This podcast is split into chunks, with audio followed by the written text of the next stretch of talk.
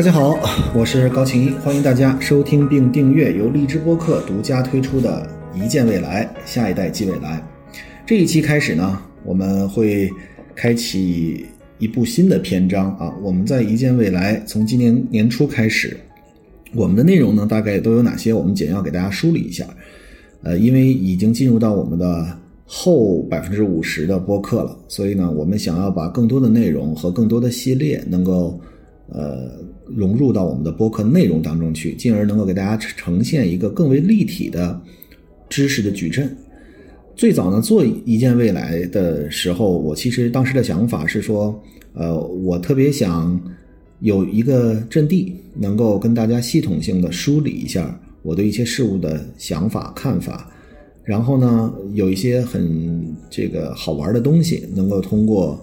这个音频，也就是大家不用看着视频，能够。是一个伴随，能够在大家无论在开车的时候，还是在呃夜深人静的时候，陪伴大家入睡前的那最后的一刻，或者呢是大家手里在忙，然后戴个耳机，能够这个，比如说在手上在做重复性工作的时候，我在边上跟大家碎碎念一下。我所念的内容呢，基本上都是跟科技和未来生活有关，但是它表现形式是不同的。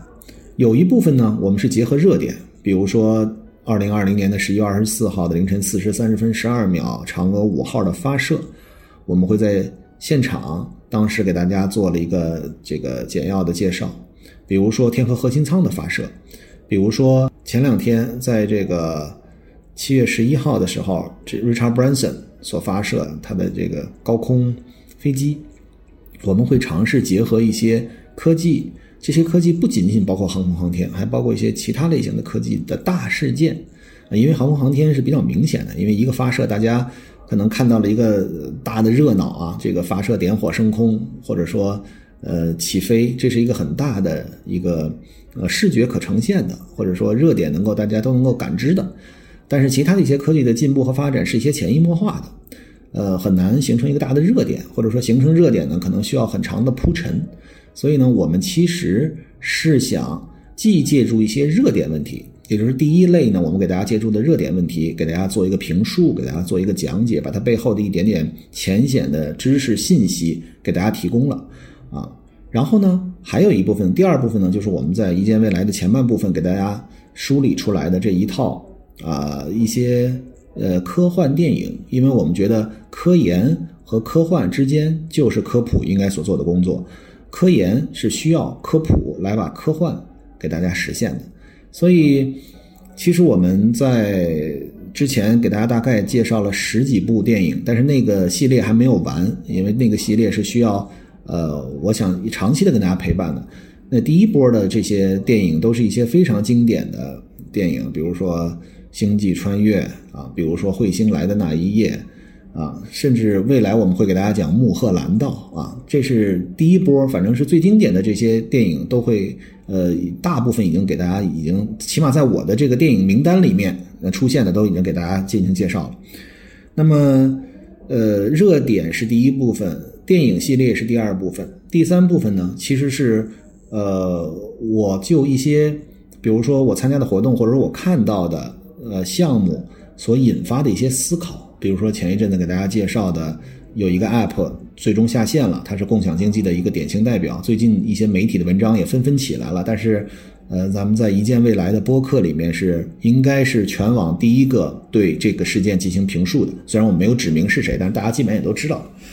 那么同时呢，还有一些呃我所参加的活动，然后比如说这个“扣响明天”的这个节目的拍摄。其实我们所看到了很多，比如说植物蛋白人造肉、动物蛋白人造肉，我们未来食物会向哪个方向发展？所以第三部分呢，其实是一些结合了呃我的无论是投资案例，还是我的科研经历，还是我的跨界，比如说拍了一些纪录片或者拍了一些节目象限的内容，来给大家进行一些科学普及。那么第四个角度，也就是第四个方面，也是我们今天开始第一次来跟大家介绍的。啊，这个也会在我们未来的这四十多期里面，大概会占十几期到二十期的这样的一个篇幅，就是我推荐几本书来给大家进行阅读。那么为什么会做这项工作呢？其实推荐书这件事情，好像在这个时代已经是一个逆流而上的这么一个方法了。就是我不知道大家最近读没读过整部头的一本书，从第一页甚至到最后一页。当然了，我们不是说让大家看书必须得第一页到最后一页，但是不是说读了三页之后我们就把它放下了。那么我其实是一个有读书习惯的人，因为我觉得。尤其是，其实我的读书习惯还真不是从小。哎，这件事情我觉得还挺有意思的。正好说到这儿，跟大家讨论一下。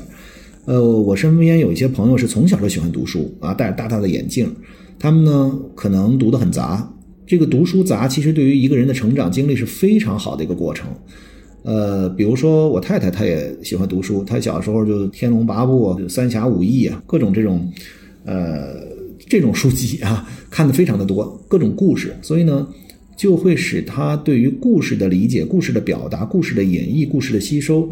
就会非常的有心得。同时，他在讲解一个电影的时候，他在讲一个故事的时候，就比我要更有画面感。我觉得这个其实就是从小培养出来的这样的一个童子功。那么因为，他看书看得很杂，尤其是这些武侠小说，他看的比较多一点。那么，我小时候呢，除了看这个，就看跟学习有关的书，其实这不是一个很好的这个成长经历。但是我真的是反而在过去的这十年里面喜欢看书了，为什么呢？其实我小时候也不喜欢看电影，包括我们，你看一见未来还给大家介绍电影，那都是我在最近十年里面看的。虽然有些电影是七十年代、八十年代、九十年代的经典电影，是因为我突然间觉得，我原来觉得一个人的视野是随着你的成长经历会不断扩大的，这个世界终究会被你都能够看到，这个世界终究会给你机会让你去体验不同类型的生活。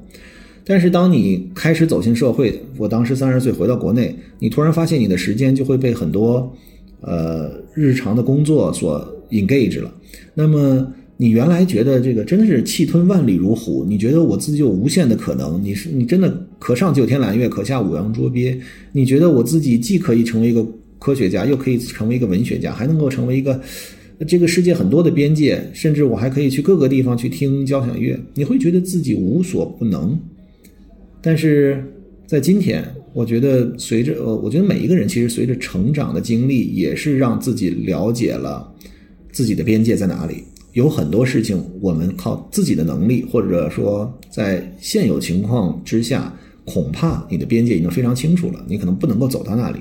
但是读书和看电影，既看到了别人的生活，也看到了别人的故事。很多的书籍其实是人或者说作家吧。他这有的是一生的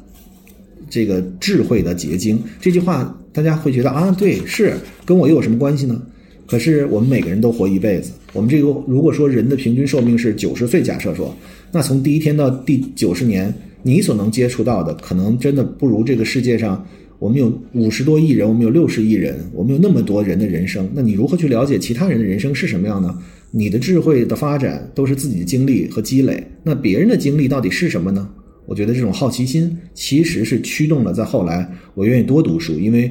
其实看书真的是一个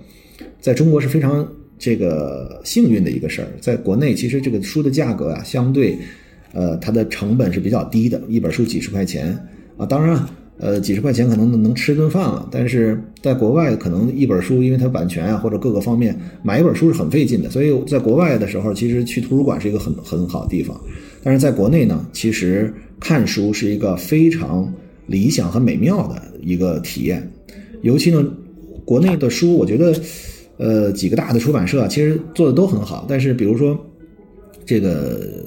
最近几个月。我大概给几几本书，呃，写了这个推荐语。大家知道，这个一本书的作者写完之后呢，他可能会找一些人来给他写序，啊，呃，然后呢，还会有一些人来给他写一些推荐语。这些推荐语的写作的过程呢，就是在这个书刚刚写完，还没有开始复印，就是附注印刷的时候，有一些人先看一下这个书的一个这个简要稿啊，其实也是全文字稿了，只不过是没有排版和打印出来。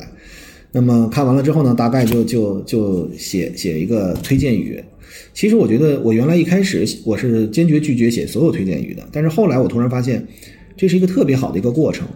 是让你把看完书之后的读后感与别人分享的最佳渠道。就是你能够提前阅读一本书，而这个是有一点点小激动和兴奋的，因为大家还都没有看到。那么另一个角度呢，你可以把你自己对书的理解能够也印在书上。其实对于一个呃学者吧，或者说对于一个呃想做科普和能够让知期望自己能够帮助知识更大扩散的人，其实是一个非常好的一个体验。所以我最近写了好几本书的这个推荐语，呃我正好在我的这个案头，就是现在我手里拿着的一本书，叫做《创新的起源》。它的副标题是一部科学技术的进步史，这个呢是中科院的呃研究员王大鹏，还有一个叫张智慧两个人去翻译的啊。这本书的原作者是英国的一个贵族，叫做马特 Ridley，Matt Ridley。呃，我们先不说这本书，因为这本书我们可能用一次是讲不完的，我们可能会会多多讲几次，因为这本书是非常好。呃，在今天的节目的最后，我会把我的推荐语从头到尾给大家念一下。是为什么我会去愿意跟大家分享一些书呢？我想从头在这一集里面给大家梳理一下，就是，呃，看书到底是一种什么样的体验？我相信我们从小绝大多数人看书是是一种被迫的行为，因为你要考试，你要从书里面得到信息。那么看书的原因，刚才我跟大家说了，就是我突然发现我的人生是一定有边界，而且这个边界是我能够目视可看，是越来越窄的，是因为也许我可能没有机会去到非洲生活，起码到目前为止我看到。那么在非洲的人文是什么样子？非洲的地理是什么样子？非洲的植物又是什么样子？所以这个其实也回答另外一个问题，就是我为什么想做跨界？这个其实我去这个。微博参加一些活动，比如说它有一个活动叫“读城”，这个“读城”是干嘛呢？这个“读城”最早是指微博的一些大 V 啊，其实主要是知识领域象限的，比如说科普，比如说历史，比如说军事这些领域的大 V 呢，一起出发去各个城市的或者各个国家的一些这个博物馆。那么，因为这些人里面有这个这个，比如说这个何森宝老师，对吧？他原来是国家博物馆的这个解解说员。比如说这个文物医院老师，他是上海博物馆的这个文物修复师啊，他是现现在也是一个呃教授职称了。那么其实有好多这样的既具有表达能力的人，同时呢，他自己的专业又是跟博物馆相关的。我一开始呢参加这个活动呢，其实只是跟着大家一块儿出去玩儿啊，这个很有意思，就是到了一个地方，然后去博物馆看看。但是我突然间越看越看进去了。就是我突然会发现，这个读城的这个活动能够让我体验到不同我的知识领域以外，更为让我觉得很新鲜，而且能够让我收获很多的一个角度。而这件事情远不是说我们在没有去到博物馆，然后我们在家里翻翻书，或者说我们在网上看一个纪录片所能够拿到的一手的直接的感知和体验。然后呢？其实我后来就发现，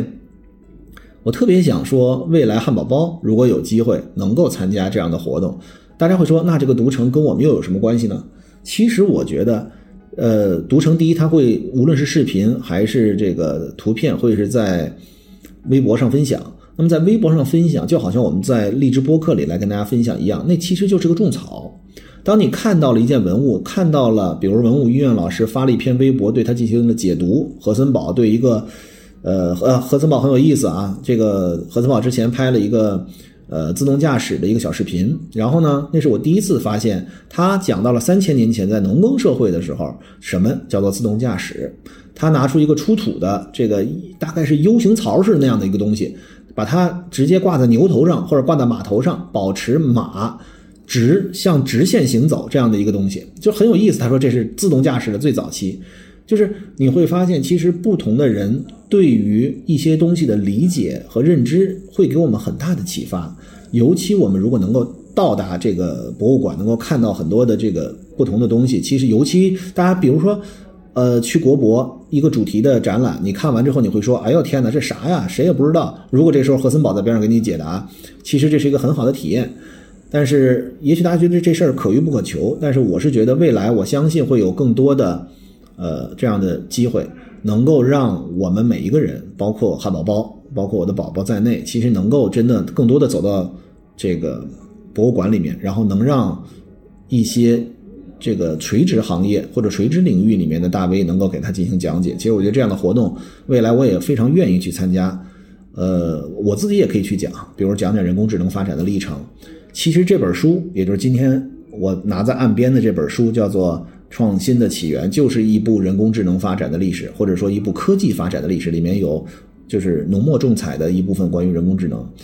那么我想说的是，我们每一个人的认知范围都是有限的。通过看书，通过参加这些活动，通过听荔枝播客，我其实是觉得能够让我们每一个人都知道，我们认知范围以外到底还有些什么。而读书呢，其实恰恰是一种有益的补充。我觉得老有一句话叫做“腹有诗书气自华”，这件事情大家可能只是会背啊，去考试。但是我真的发现，一个人啊。比如说，大家说看这个人到底是不是呃有学问啊，或者说这个人气质如何？尤其“气质”这个词，我觉得它真的是一本一本书所积淀出来的。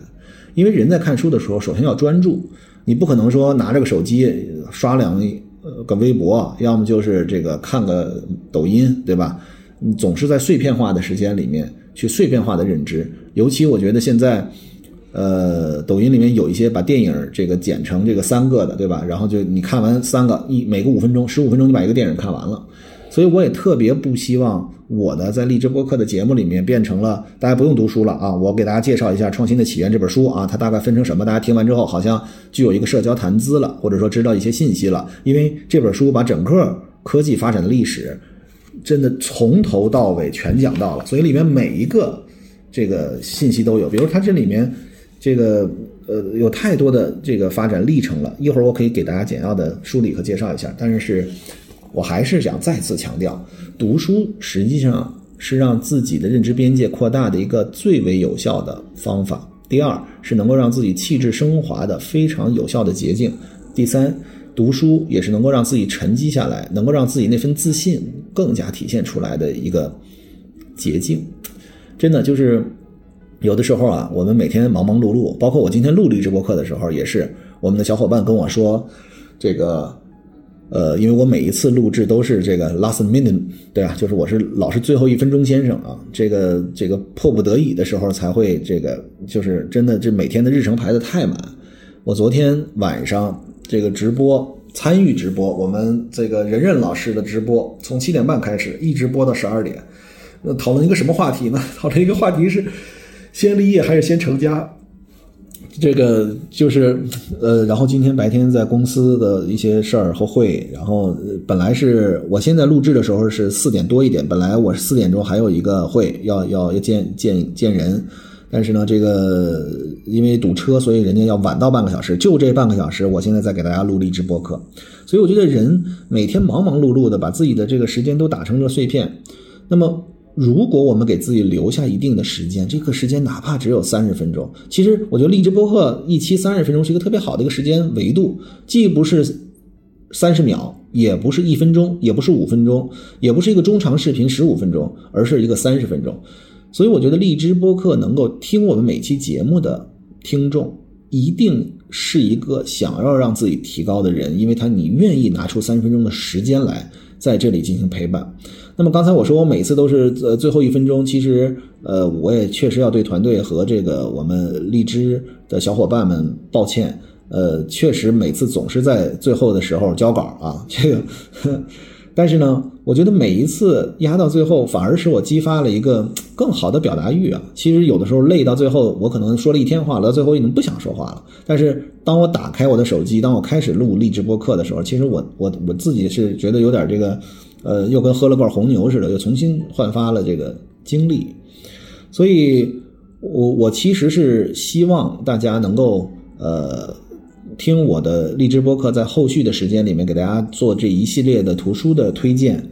不是说大家就可以不读这本书了，而是恰恰我希望给大家心里落下一颗火苗，能够大家真的还是拿起一个实体书，甚至 Kindle 都不好，我有时候在飞机上。呃，带个 Kindle，因为 Kindle 在飞机上是可以带的嘛。但是 Kindle 我后来特别就是，除非万不得已，我没带书，我带 Kindle，因为它相当于你可以随时带了一个图书馆，你可以在那儿选，对吧？我如果是只要是能够想到，我都会带一本实体书，因为书是可以前后翻的。Kindle 你翻，你这一页一页的翻，或者说那个我还使的不太好啊，我我也无法说直接你翻的过程里你就知道你想看哪一页。但是你拿一 Kindle 你在那儿翻，你你除非你知道是哪一页你翻过去，对吧？要不然是很复杂的操作。同时，第二点就是书上你还可以做标记，我的书每次都画乱七八糟的，在上面写各种各样的字。然后呢，我再看的时候呢，我还会再往上再写。所以这个书看完真的是就是有句话叫“书非借不能读矣”，我还是真不能借书。我只能把这书上看完了，然后写满了，我觉得这本书才是我吸收了。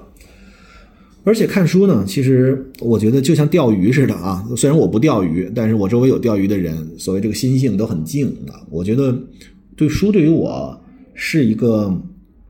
让我能够沉淀下来，让我能够冷静下来，让我能够安静下来的一个很好的方法。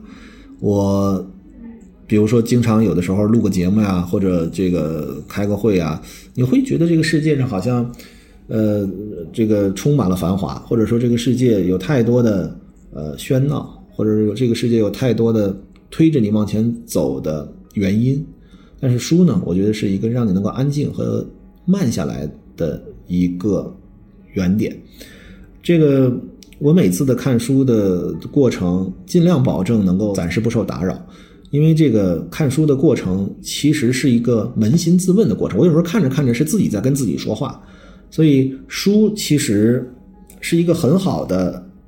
载体，能够让我们与自己心灵对话。其实，呃，昨天晚上我们直播的时候啊，这个有任任老师，有古代白话老师，然后有楚明宇老师啊，有这个就是一些不同领域的老师哦，我们都在聊这个一个话题，就是先立业还是先成家。然后呢，我记得很清楚，让我立论嘛。我我突然发现，这个只有我一个人好像是，是真的在讨论问题，其他人大家都很欢乐的在分享自己的人生经历啊。我是觉得先立业还是先成家这件事情，一定是要先立业而后成家。为什么呢？立业不是说我们要有上市公司，而不是说我们有一个日入百金的这样的一个工作，而是知道我们自己是谁。知道我们自己想要什么，这就叫立业；而成家是什么？是知道我们自己想找谁，知道我们自己想跟谁生活一生。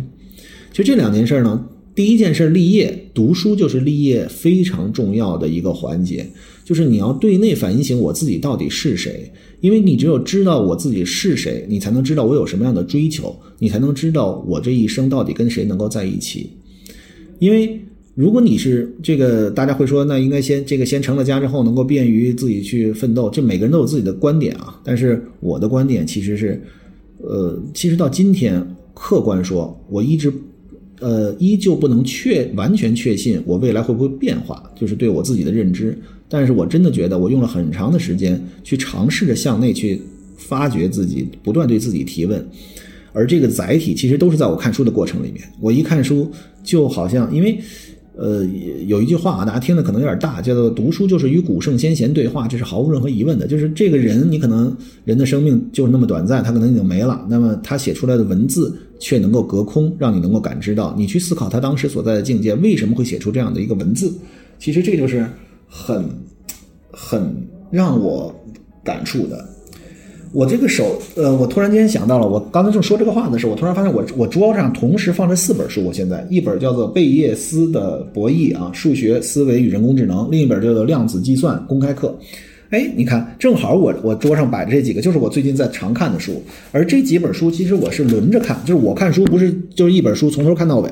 而是这儿我看半个小时一个小时，那本书我看半个小时一个小时。这个贝叶斯的博弈，这个其实也是我会给大家推荐的，在之后会让大家来听一下。贝叶斯实际上只是一个公式，这个呢，如果上过大学的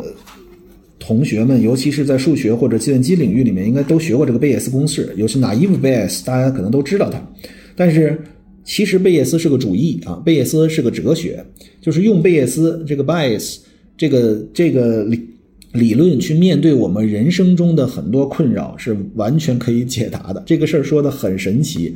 所以呃，有时间我可以给大家简要介绍一下什么是贝叶斯。贝叶斯最简单，其实你就是有一个先验假设啊，你我们每个人都有一个观察到的世界，对吧？你看到周围的人。是什么样的人？假设说你周围的人都是对这个世界充满了善意，充满了善良，人与人之间充满了爱，那么这些人每天咨诹善道，察纳雅言，这些人每天都谈笑有鸿儒，而往来无败丁，那这是你观察到的世界。但是呢，它一定是个抽样样本。那么你如何来通过一些假设来推导出一个整体的真实世界？这其实是贝叶斯来做的这样一个工作。因为我们每一个人其实在这个世界上都是以管窥豹，我们每一个人其实都是在看斑马，我们每个人看到的都这个世界的局部。但是谁能够真正拥有去感知，或者起码知道这个世界具有包容性？我们需要看到这个世界真实的一面。其实贝叶斯公式能够提供很多的这个。